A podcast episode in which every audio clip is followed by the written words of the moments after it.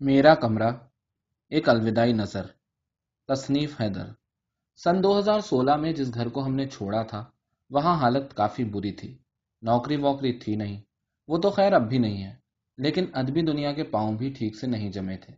اور نوبت یہاں تک پہنچ گئی تھی کہ گھر چھوڑتے وقت، نئے فلیٹ کو لیتے وقت اتنی رقم بھی نہیں بچی تھی کہ پچھلے مکان کا بقیہ دو مہینوں کا کرایہ ادا کیا جائے۔ میری کوئی بندھی ٹکی نوکری نہیں ہے۔ پیسے کی اکثر و بیشتر قلت ہو جاتی ہے۔ دلی شہر میں ہزاروں لوگ اس طرح کی زندگی بسر کرتے ہیں۔ انہی میں سے ایک میں اور میرا خاندان بھی ہے۔ خیر، جن کی بندھی ٹکی نوکری ہے، ان کا بھی کون پرسان حال ہے؟ ہم اخباروں میں پڑھتے ہیں کہ فلاں جگہ سے کئی سو آدمی اچانک نوکری سے نکال دیے گئے۔ مگر اس کے بعد پھر اپنی زندگی کی جد و جہد میں مصروف ہو جاتے ہیں۔ اتنا دھیان کہاں دیتے ہیں کہ سیلاب، طوفان، قحط یا کوئی وبائی صورتحال پیدا ہونے پر دنیا بھر کی این جی اوز دوڑ کر مدد کے لیے رئیسوں کے آگے جھولے پھیلا دیتی ہیں۔ لوگ بھی حت المقدور مدد کرتے ہیں، ادارے بھی کرتے ہیں اور سوچتے ہیں کہ وہ اپنا سماجی اور اخلاقی فرض انجام دے رہے ہیں۔ مگر ایک لوور مڈل کلاس یا مڈل کلاس فیملی کا آدمی اس طرح کی امداد کا حقدار نہیں ہو سکتا۔ اول تو سماجی طور پر اسے ایسی کوئی مدد فراہم نہیں کی جائے گی۔ اخلاقی طور پر اسے نیکی نہیں سمجھا جائے گا۔ اور دوسری بات یہ کہ خود اس پر اپنی خودداری اور عزت نفس کا بوجھ ایسا سوار ہوگا کہ اگر ایسا کوئی مدد کا نظام ہو بھی، تو وہ اسی غریب کے ضمیر کا کچومر نکال کر رکھ دے گا۔ پریشانی، دکھ اور قلت، یہ سب انسانی زندگی کے ساتھ موت کو اگانے والی وباؤں اور پہاڑوں سے زیادہ قاتل ہوتے ہیں۔ موت کوئی پریشانی نہیں ہے۔ وبا میں مرنے والا زندگی سے چھوٹ رہا ہے۔ یہ ایک طرح کی نعمت ہے۔ مگر دکھ کو جھیلنے والا آدمی، نوکری کی تلاش، معاش کی فکر اور خاندان کی عزت کے ساتھ روز ایک نئی موت مرتا ہے۔ یہ موت اس کی سانسیں نہیں چھینتی، اس کے ہنسنے کا اور سر اٹھا کر جینے کا حق چھینتی ہے۔ میرے ذاتی خیال میں روٹی، کپڑا، مکان اور تعلیم انسان کے بنیادی حقوق میں شامل ہے اور ہر سماج کو یہ کوشش کرنی چاہیے کہ وہ اپنے افراد کو یہ بنیادی سہولیات مفت میں فراہم کرا سکے۔ اپنے کمرے کے تعلق سے گفتگو کرنے سے پیشتر، میں مکان مالکوں کی نفسیات پر گفتگو کرنا چاہوں گا۔ ہمارے معاشرے میں مکان مالک ایک قسم کا انوکھا پرانی ہے۔ جسے قانونی طور پر لوگوں کو لوٹنے کا حق حاصل ہے۔ وہ پہلے ایک موٹی رقم لگا کر مکان بنوائے گا، پھر اس گارے، چونے، اینٹ، پتھر، لکڑی اور تاروں سے بنے کمروں اور لابیوں کا سودا کرے گا۔ کرایوں کا کوئی سرکاری نظام نہیں ہے۔ ایسا نہیں ہوگا کہ کسی محلے میں دو اور تین کمروں پر مشتمل کرایوں کی کوئی طے شدہ رقم ہوگی۔ یہ مکان مالک کی ثوابدید پر ہے کہ وہ اپنی بنائی بلڈنگ میں ہر فلیٹ کا کتنا کرایہ طے کرتا ہے۔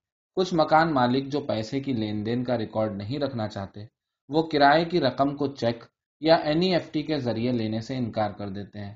انہیں نقد رقم چاہیے اور ان میں سے بھی کچھ جو زیادہ گھاگ ہوتے ہیں، وہ کہتے ہیں کہ کرایہ ہمارے گھر فلاں تاریخ تک پہنچا دیا جائے، تاکہ گھر پہنچانے والے کرایہ دار کو اس بات کا احساس رہے کہ وہ اپنی پیٹھ ٹکانے اور سر چھپانے کی جو قیمت دے رہا ہے، اس کے باوجود ہر وقت صاحب مکان کے رحم و کرم پر ہے۔ مکان مالک جب گھر کا دورہ کرے گا تو کرایہ دار کو چھوٹی سے چھوٹی بات کا حساب دینا ہوگا۔ فلاں دیوار پر لکیر کیسے بن گئی؟ اوفو گملوں سے اتنا پانی بہتا ہے۔ آپ روز روز پودوں کو پانی کیوں دیتے ہیں؟ چھت اتنی گندی ہو رہی ہے۔ اسے مہینے میں دو تین بار ٹھیک سے صاف کر دیا کیجیے فلاں نل سے پانی کیوں ٹپک رہا ہے؟ یہ پائپ کیوں ٹوٹا ہے؟ رات کو گیٹ میں تالا لگا دیا کیجیے اور پھر اس کے بعد وہ آخری جملہ، تھوڑا خیال رکھیے۔ اپنا گھر سمجھ کر رہیے، کرایہ کا نہیں۔ مکان مالک اس ایک جملے سے اپنی اور کرایہ دار دونوں کی ملکیت اور ذمہ داری بانٹتا ہوا، جب رخصت ہوتا ہے تو سانس میں سانس آتی ہے۔ خیر، جس کمرے کو اب میں چھوڑنے جا رہا ہوں اور اس فلیٹ سے ایک دوسرے فلیٹ میں شفٹ ہو رہا ہوں، اس کی وجہ بھی یہی ہے کہ میرے مکان مالک کو اچانک کرایہ بڑھانے کی سوجی میں نے انکار کیا تو اس نے بوریا بستر سمیٹنے کا حکم دے دیا۔ معلوم کیا تو پتا چلا کہ گھر ملنے مشکل ہو رہے ہیں۔ حال ہی میں دلی میں جو فساد ہوئے ہیں ان کی وجہ سے بہت سے مسلم خاندان اپنے ذاتی گھروں کو بھی چھوڑ کر اس گھنی مسلم آبادی میں آ کر آباد ہو رہے ہیں۔ جس بروکر نے مجھے پچھلا گھر دکھایا، اس نے کہا کہ آپ خوش قسمت ہیں کہ آپ کو یہ گھر پندرہ میں مل رہا ہے۔ حالات ایسے ہیں کہ میں اسی کو سترہ میں بھی اٹھا دوں اور وہ بھی بہت آسانی سے۔ غور کیجیے تو عجیب صورت حال ہے۔ ایک حکومت نے پیدا کی ہے اور دوسری مکان مالکوں نے۔ پہلی صورت تو یہ ہے کہ لوگ آپس میں گھلنے ملنے کے بجائے الگ ہوتے، سمٹتے اور بٹتے جا رہے ہیں۔ دور سے گنگا جمنی کہلائے جانے والے ہمارے سماج میں کوئی ہندو مسلمان محلے پر اور مسلمان ہندو محلے پر بھروسہ کرنے کو تیار نہیں ہے۔ بابری مسجد کے انہدام، گجرات فسادات اور چوراسی کے بعد ایسے مسلم اور سکھ گیٹوز پہلے ہی بن چکے ہیں۔ یہ حالت تو ویسے تقسیم کے بعد پیدا ہونے والے عدم اعتماد سے ہی شروع ہو گئی تھی۔ مگر وقت کے ساتھ اسے ختم ہونا تھا، جبکہ یہ مزید بڑھ رہی ہے۔ کسی وبا کی طرح، مگر وبا ختم ہو جاتی ہے۔ اس کا علاج ڈھونڈ لیا جاتا ہے، مگر اس کا کوئی علاج نہیں ڈھونڈا جا سکتا۔ دوسری صورت حال جو کہ کافی مایوس کن ہونے کے ساتھ ساتھ مذہقہ خیز بھی ہے، یہ ہے کہ مکان مالک اپنی بھاری توندوں اور بڑی ہوئی داڑھیوں کے ساتھ ایک طرف دلی میں مسلم فساد متاثرین کے لیے فنڈ بھیجتے ہیں، راشن اور کپڑے اور دیگر ضروریات کی چیزیں بھجواتے ہیں۔ دوسری طرف فساد کی وجہ سے پیدا ہونے والے خوف کے کارن جو مسلمان اس محلے میں آ کر بستے ہیں، ان سے غیر ضروری اور بھاری رقم بھی وصول کرتے ہیں۔ اب یہ امداد جو انہوں نے اپنے کچھ بھائیوں بہنوں کی کری ہے، اس کا نقصان بھی تو بھرنا ہے۔ اس کے لیے دوسرے بھائی بہن بلی کا بکرا بنائے جائیں گے۔ خیر، ساڑھے تین سال اس کمرے میں گزارنے کے بعد یہ کمرہ چھوڑتے وقت میرے یہی خیالات ہیں جو آپ کے روبرو کر رہا ہوں۔ اٹھائیس مارچ اس کمرے میں میرا آخری دن ہوگا۔ پھر ایک نیا کمرہ ہوگا۔ اس مختصر کمرے کی روداد یہ ہے کہ یہاں کرشن اور رادھا کا ایک اسٹیکر لگا ہے۔ سامنے والی دیوار پر ٹیرین لینسٹر یعنی پیٹر ڈنکلیج کا ایک پوسٹر آویزا ہے، جس پر لکھا ہے کہ اپنی برائیوں کو قبول کر لینے سے کوئی انہیں تمہارے خلاف استعمال نہیں کر سکتا۔ ایک کتابوں کی الماری ہے، میرے گدے ہیں۔ اب جہاں میں بیٹھا ہوں، وہاں کل کوئی اور بیٹھے گا۔ کتابوں کی الماری کی جگہ کپڑوں کی الماری ہوگی۔ یا ڈریسنگ ٹیبل یا شاید کوئی دوسرا شوکیس یا پھر کچھ بھی نہیں۔ ہوزے سارا ماگو، اورہان پامک جے ایم کوئٹزی، نرمل ورما اور اوم پرکاش والمیکی کے شبدوں کی بو کیا کچھ اور دنوں تک اٹھائیس مارچ کے بعد بھی قائم رہے گی؟ یہ کمرہ میرے دوستوں کی آرام گاہ بھی بنا ہے۔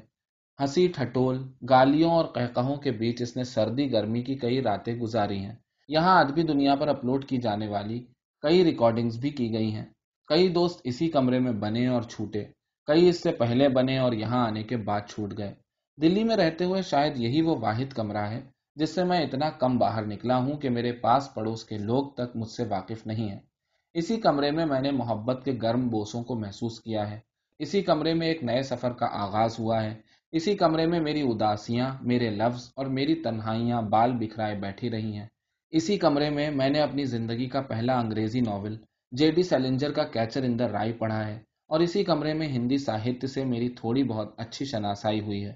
یہ کمرہ میرے باغیانہ خیالات کی آماج کا ہے، مگر اب اس کی میعاد پوری ہو چکی ہے۔ اب ایک نئے کمرے کے ساتھ نئے سفر کا آغاز منہ تک رہا ہے اور ایک نیا رہائشی تجربہ میرا پھر سے منتظر ہے۔ یہ تمام باتیں بیان کر کے آپ سے کچھ مزید باتیں کرنی ہیں جو کہ ضروری ہے کورونا وائرس باہری ملکوں سے ہمارے یہاں پہنچ چکا ہے۔ اس سے پہلے بھی کئی بیماریاں ودیش سے آئی ہیں، جن میں مدر لینڈ کا تصور اور نیشنلزم کا بھوت بھی شامل ہے الغرض آپ سے یہ کہنا ہے کہ اس وبا کو روکنے میں ہمیں کچھ احتیاطی تدابیر اختیار کرنی چاہیے۔ جو لوگ میری طرح گھروں سے کام کرتے ہیں، وہ غیر ضروری باہر نکلنا، دوستوں سے ملنا جلنا اور کسی طرح کی سوشل گیدرنگ یعنی سماجی جلسوں، جلوسوں میں جانا چھوڑ دیں۔ کوئی بھی احتجاج یا پروٹیسٹ ہو، کوئی شادی ہو، کوئی فنکشن ہو یا کوئی میٹنگ جسے بھی ٹالا یا ملتوی کیا جا سکتا ہے ضرور کر دیں۔